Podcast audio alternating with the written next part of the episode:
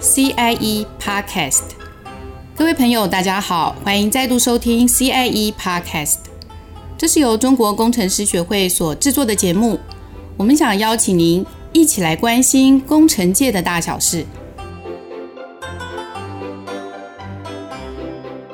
现在很多人可能他的主轴会想说，哎，在电机机械，它是台湾现在一个发展的趋势。但我觉得你每个人你都要你要去认，不是说去看说什么东西现在发展好，你就去念那个东西。其实我觉得更重要的是，你要对那个东西真的有兴趣，然后你有办法去在当这个领域的佼佼者。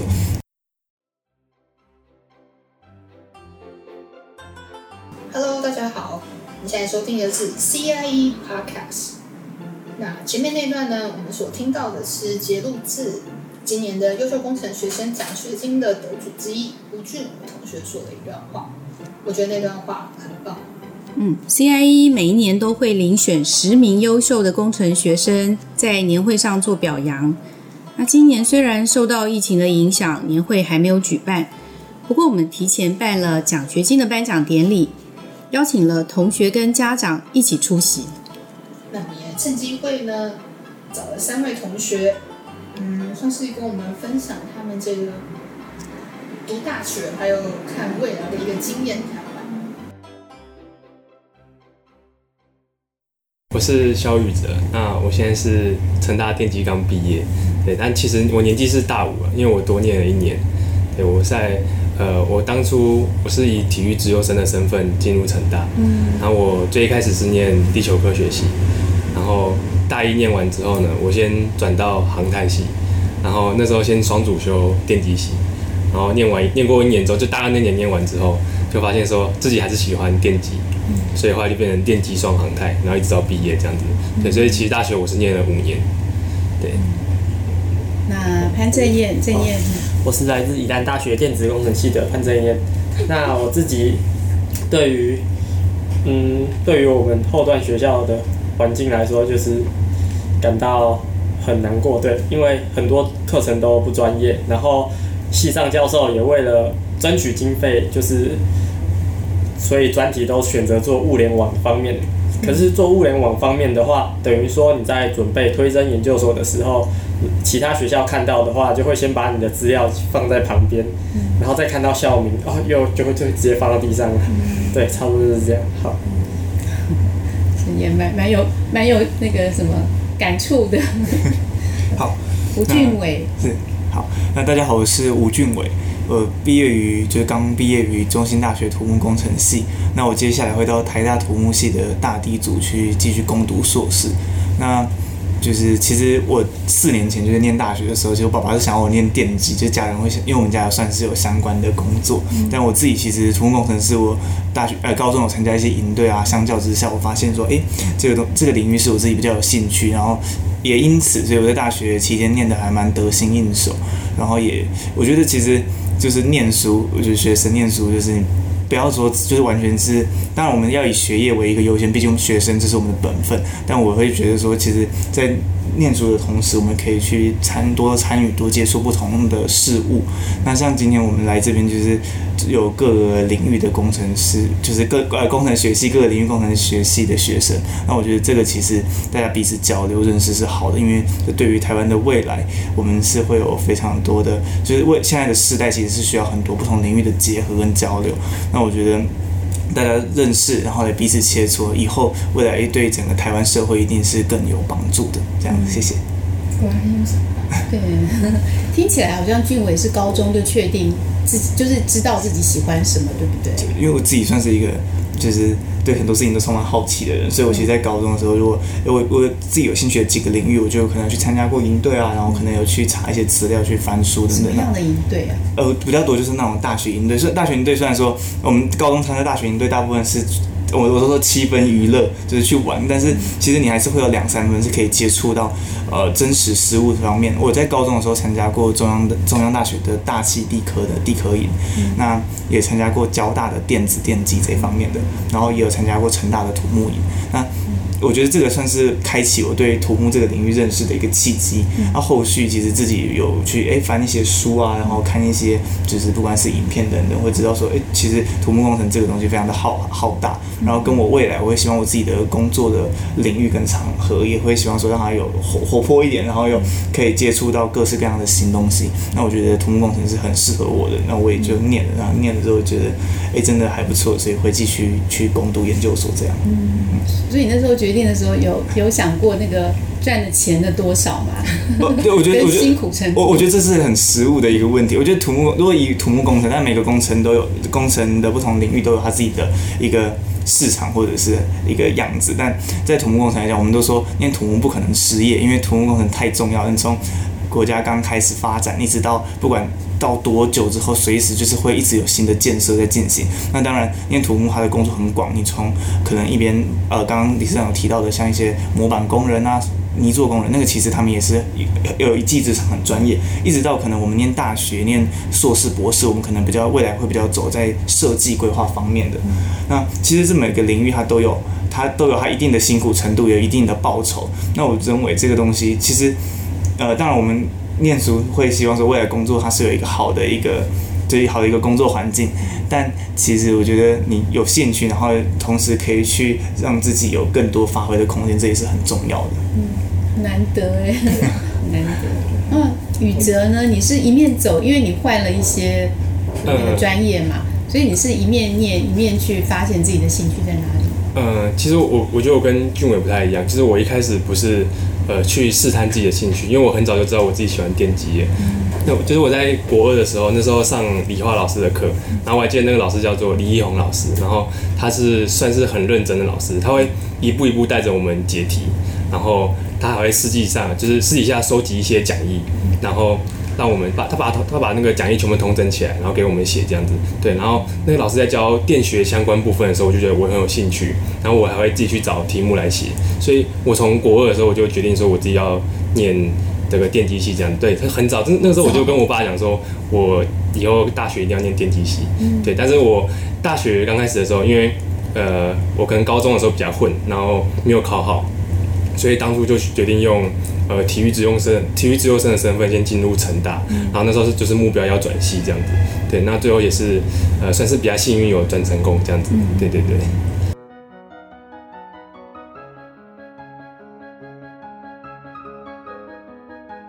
因为我没什么资源，所以所以我总是会尝试很多不同的行为去做。像我大学的时候，其实就像就是主要就是所有事情。一句话，一件事情，如你换位思考，用不同的角度去想的话，你就可能带来不一样的结果。就像我大一上的时候，有一个科目叫做计算机程式，哦，那个真的是怎么修都感觉分数会不漂亮的科目。然后那个老师跟我们说一句话：不要停修，你停不可以当逃兵。那我听到不可以停修，我听到停修这个关键词，其实我刚上大学嘛，大家都懵懵懂懂。根本不知道什么是停修这个东西，我就去查，原来停修就是把那个科目，就是这学期就是先不修，就是不会列入成绩计算。我也有挣扎一段时间，到底要不要停修，因为当时其实我其他科目都是第一、第二，如果我冒险扛着计算机程式这堂课的科目下去计算平均的话，我不确定我会是第二还是第三。因为我们那边是前两名有书卷奖，那如果我这个时候选择直接停休的话，我就保证是第一名了。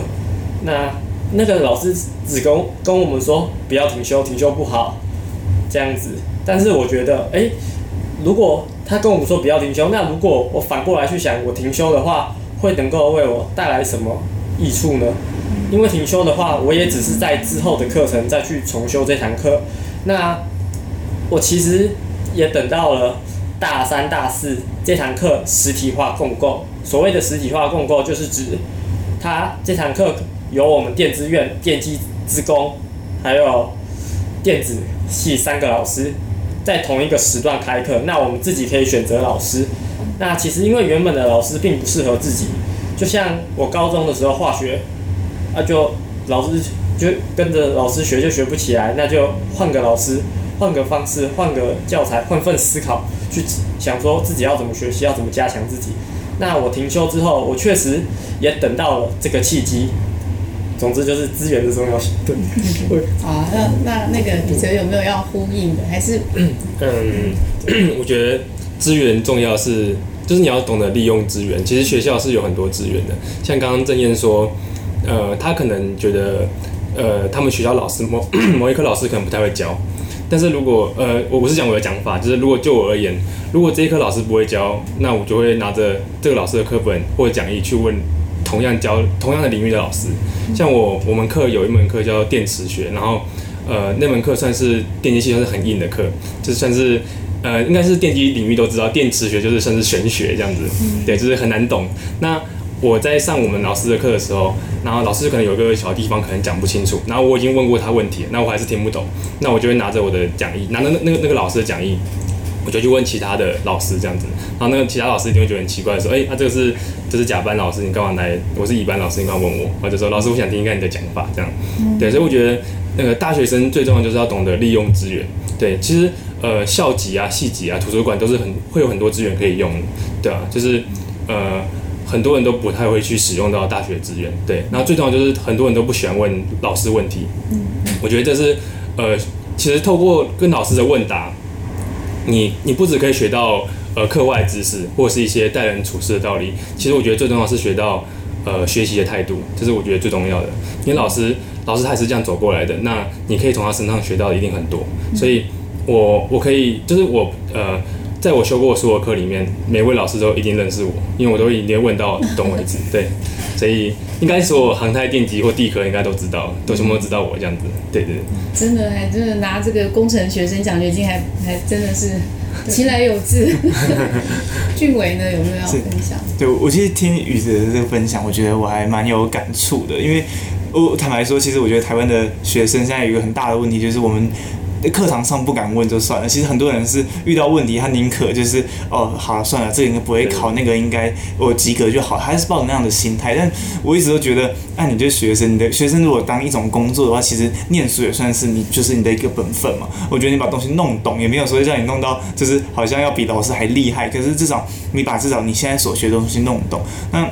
我自己其实，我我我觉得我们念工程的人可能都会有一个就是同感，就是其实你很难在上课的时候就跟就听懂老师在讲什么。老师就可能讲三个小时，你听得懂十趴二十趴就不错了吧？其实很多时候是你需要回去自己去翻书啊，你自己去找答案，甚至是看着老师的笔记，看着书，看着你自己去找的各式各样的资源，去找到说哦，到底我要怎么去理解这件事情？那当你发现问题的时候，你反过来私底下去问老师，他们其实都会很很有很愿意，然后会很想要。跟帮你解答，甚至会跟你分享太多。其实我跟宇哲蛮像的，就是我可能大学教过我的每个老师，甚至是可能隔壁班的老师，他也都会知道我是谁。因为我觉得老师他其实他也会很想要教你们，但是你不告诉他你的问题在哪里的时候，他也就就算了，你知道吗？但是你自己其实私底下有时候去拜访，然后甚至老师可能会跟你分享更多事情啊。有时候我们其实。不一定就是学业上的讨论，他会跟你分享到人生，分享到你的未来。那我觉得这些东西都是你说大学里面这种无无形的一个资产。所以大学真的有很多的宝，不管是因不一定大学，就是说校园里面它有很多的宝，甚至你以后去职场，然后你透过实习，透过各种机会，其实你会看到的人事物跟你接触的每一件事情，那其实都会是你很珍贵的一个宝藏。那我觉得大家要就是。我自己，如果是跟我的学弟妹都会说，有问题就去问老师，有东西就去争取，有有有机会就去尝试这样子。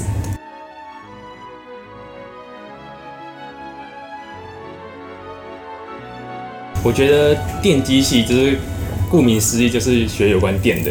那比如说，我们其实有分很多组，比如说有讯号组啊，有半导体组啊。半导体组比较像是呃，像是在制作半导体，然后。你要怎么样让它的功耗比较低啊之类的，对。然后，呃，我刚刚讲讯号组半导体，还有一个叫做生医组，也比较像是做生医相关仪器的，对。然后还有，呃，还有固态固态组，对。然后，呃，其实大概就是这几个组，大家会比较想要去走，对。然后，呃，还有一个就是我想走的就是 IC 设计组这样子，对。然后我觉得电机系，嗯。最核心的知识应该就是，呃，最基本应该是比较像我们国高中所学的那些电子电路，因为其实不管任何任何科目，你只要看到电路图，上面都一定会有电子电路图，对，所以电子电电电子学跟电路学是我觉得电机系最核心的科目，对。航太呢？航太吗？航太其实因为成以前成大航太其实是成大机械系航太组，所以他其实也是在学机械相关，只是他比较多了。他从呃大一大二，他大一就是一样基础基础科目，比如说微积分啊、普物啊，然后大二的时候就是呃大概是机械系，比如说流体力学、热力学这样子。然后从大三开始的时候会会有比较多的航太相关科目，比如说飞机结构学啊，或是飞行力学啊，对，然后。就是呃，大三开始就开始比较不像不像机械系，也比较像航太系这样子，对，所以它其实就是一部分的机械，然后加上一部分的航太，对，然后整合起来就叫做航太系这样子，对。那我接着说，好，对，其实呃，我在讲就是土木工程，那其实土木工程我们最传统的我们会讲它有四个组别，包括结构、水利、大地测量，这是四个最基本的。那现在比较多还会有什么营建管理啊，然后一些跟呃，电子 IT 相关结合的一些物联网等等的组别。那最核心结构、水利、大地测量，这其实它从它名字上就很好分辨。我都会说土木中的土木其实是结构跟大地这两个组别。结构就是你一般外面走出去地表面以上，你看到的结构物都是属于结构，包括桥梁啊，任何的建就是地面上的建设。那大地就会是地面以下，包括你要。建设任何的建筑物，可能要挖地基啊，然后去做一些边坡整治，跟土有相关的岩石跟土有关，就大地。那水利就是跟水有关系的嘛。那测量就是，就是顾名思义就是测量。它是一个，其实又算是另外一个专业，像在成大测量自己就是一个系。对，主要是这四个领域。那其实我觉得土木工程，它在它当然，我我们都会开玩笑说，它现在可能是工学院相对的分数没有那么高的一个系，但它绝对，我都会说它绝对是。你一个国家，你不可能没有土木工程，而且一个国家的强大，其实跟它的土木工程到底发展的多多好。你自己你看，像比较先进的，像美国、日本，像是德国，像欧洲一些比较先进的国家，其实土木工程都算是他们立国的一个很重要的基础。因为你要盖任何的东西，厂房啊什么什么，那个东西都是要看你的这个工程技术到哪边。那我觉得土木工程它，我自己会对它有一个期许是，其实。我我都会说，我希望未来的几以后未来的人会知道说，土木工程其实它也可以成为像工程领域的一个显学，就是它有它的专业的地方。现在很多人可能他的主轴会想说，诶，在电机机械，它是台湾现在一个发展的趋势。但我觉得你每个人你都要你要去认，不是说去看说什么东西现在发展好，你就去念那个东西。其实我觉得更重要的是，你要对那个东西真的有兴趣，然后你有办法去在当这个领域的佼佼者。对，那因为我在土木工程。这个领域来说，我觉得像我自己就会有喜自己呃很喜欢土木工程的一个原因，就是因为你去外面看到，比如说像在盖捷运、在盖国道建设等等，我就觉得那样子的浩瀚跟那种呃很有前瞻性那种感觉，是我未来也会想要从事的一个工作，所以。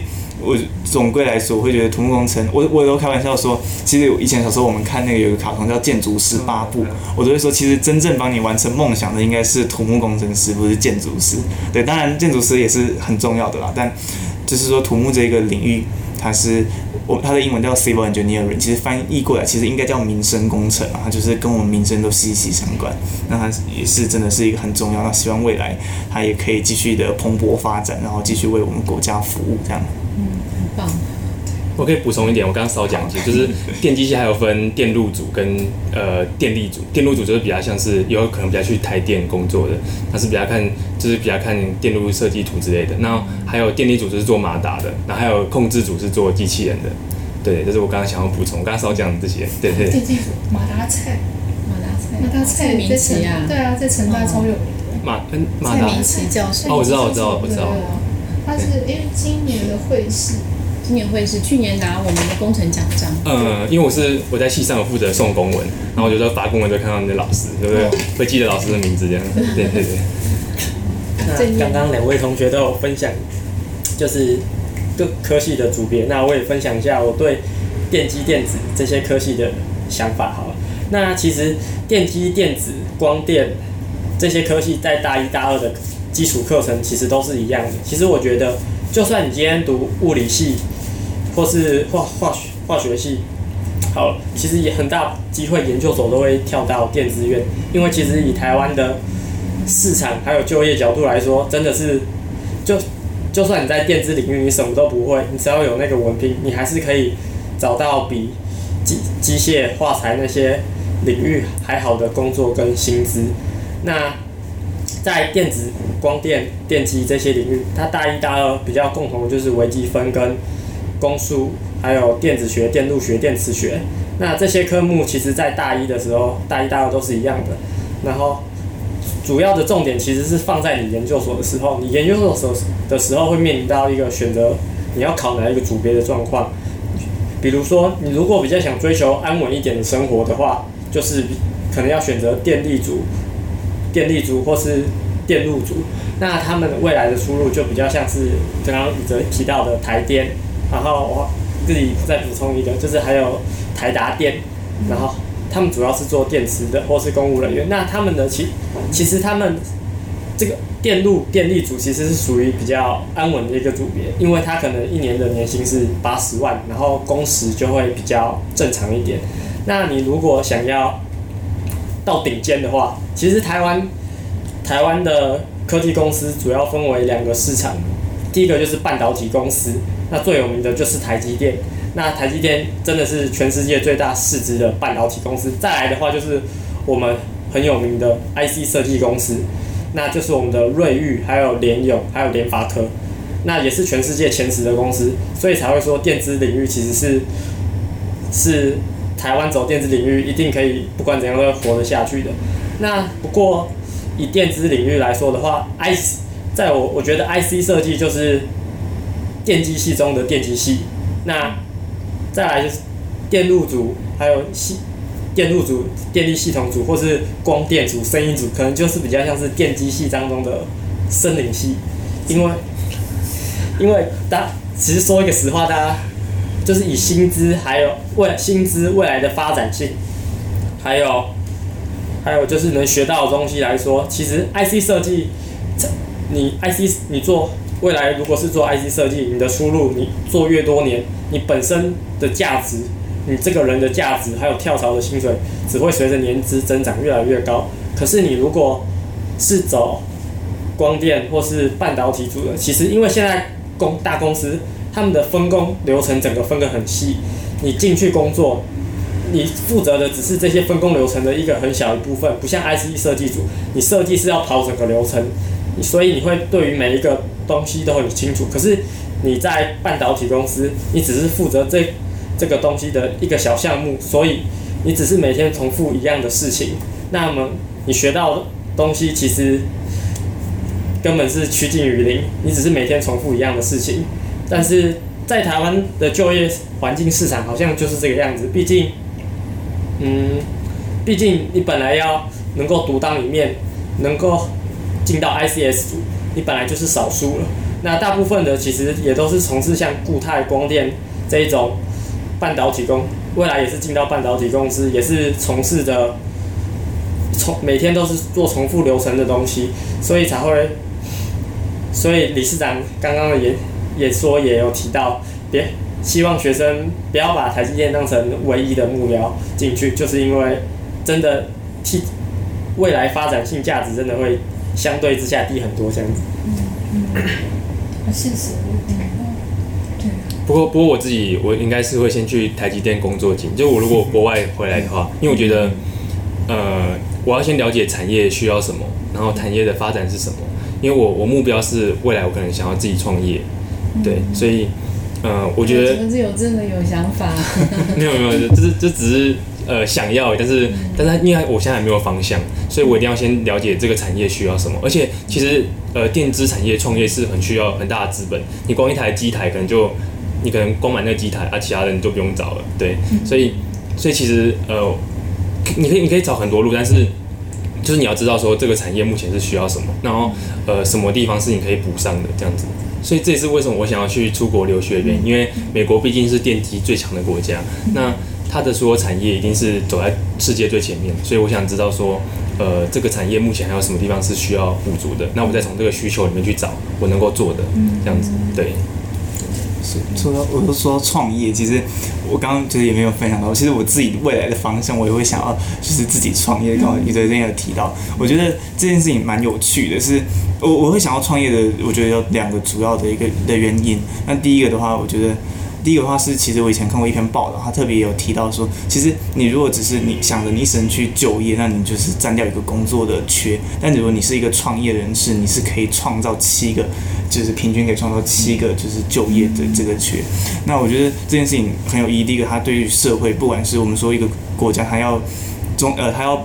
蓬勃的发展，其实它的中小企业越多，越在各个领域越广，这是很重要的。那另外一个就是，其实我自己念的东西，我也会认为说，传统我们认为土木工程可能就是你看到的钢筋、混凝土、水泥这些很很死的东西。但其实刚刚理事长也有提到，现阶段的台湾的土木工程或者是各项的工程，不管不一定是工程，就是各个领域，它其实需要去整合创新这一块是非常重要的。那我自己其实就会从我其实从小就有很多的想法，然后包括念大学。期间对于这个领域更熟悉之后，然后再来我跟的那个研究所要跟的老师，他做的东西也都会是比较创新的一些呃材料啊等等，我觉得这些东西它都会是未来我们可以去挑战的一个方向。所以像今天像这种，我觉得可以接认识到很多不同科系啊，然后的这种这种这种机会就很重要。因为我觉得以后出去工作，你尤其是你要创业，其实除了刚刚讲资金以外，我觉得很重要就是人脉的这一块。对对对。那我觉得更回到刚刚前面有提到的，就是说，哎，到底你念这个科系会不会去想到说它未来的发展跟出路？其实我觉得你说什么念什么科系会比较有钱，比较没有钱，我觉得那个都是都是讲好听的而已。但是其实真正你。到底工作有多少的可以赚多少钱？这个其实是看你自己能够创造多少的价值，我觉得是最重要的。对。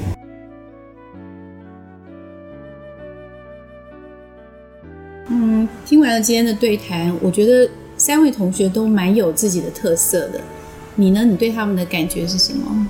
我有很官僚的讲法，他们都很棒。嗯 我就很喜欢，也不是官僚，这是事实，真的很优秀。但他特别想提，应该是可能不是他们自己本身，是说因为在这个之前我们进行一个小型的会谈嘛，嗯嗯，是我们理事长跟今天得奖的同学，对对对，跟他的家人们，对对对，蛮多家人出席的，很棒哎。然后我对宇哲他们家特别的印象深刻，嗯，还有一个双胞胎的弟弟，嗯，他们家还来了一个妹妹。嗯，加上他爸爸，对，非常热闹的一个阵容，很庞大的。嗯，然后他爸爸很很有意思，就是他爸爸讲出来说，他从小就教他们的小孩子，告诉他们小孩子一个观念：你从小到大，不论你到哪里去，嗯，你都会一直接受别人的帮忙帮助，所以你要心存感恩。嗯，对，我对这个也印象深刻。对，所以我觉得这是一个。很棒，很很正面的教他小孩子的想法，然后并且告诉他们说，等到你们以后有能力了，你们就应该要尽你们可能去帮助。嗯，也的确是哦。宇哲在他的呃，就是在在他书面上面写给我们的期许啊，跟他的对话当中，你会感觉到他不停的在感谢。嗯。那我觉得今天跟同学们聊过以后，其实他们对自己的未来都有一个。一个自己的想法跟方向的，嗯，那当然在我们立场是说，希望说不管他们未来身在哪里，嗯，最终你还是会回到这块美丽的土地上面，为这个国家尽了一份心力，嗯，最后我就祝同学们都可以前程似锦。嗯，今天的 podcast 就到这里结束喽，拜拜，拜拜。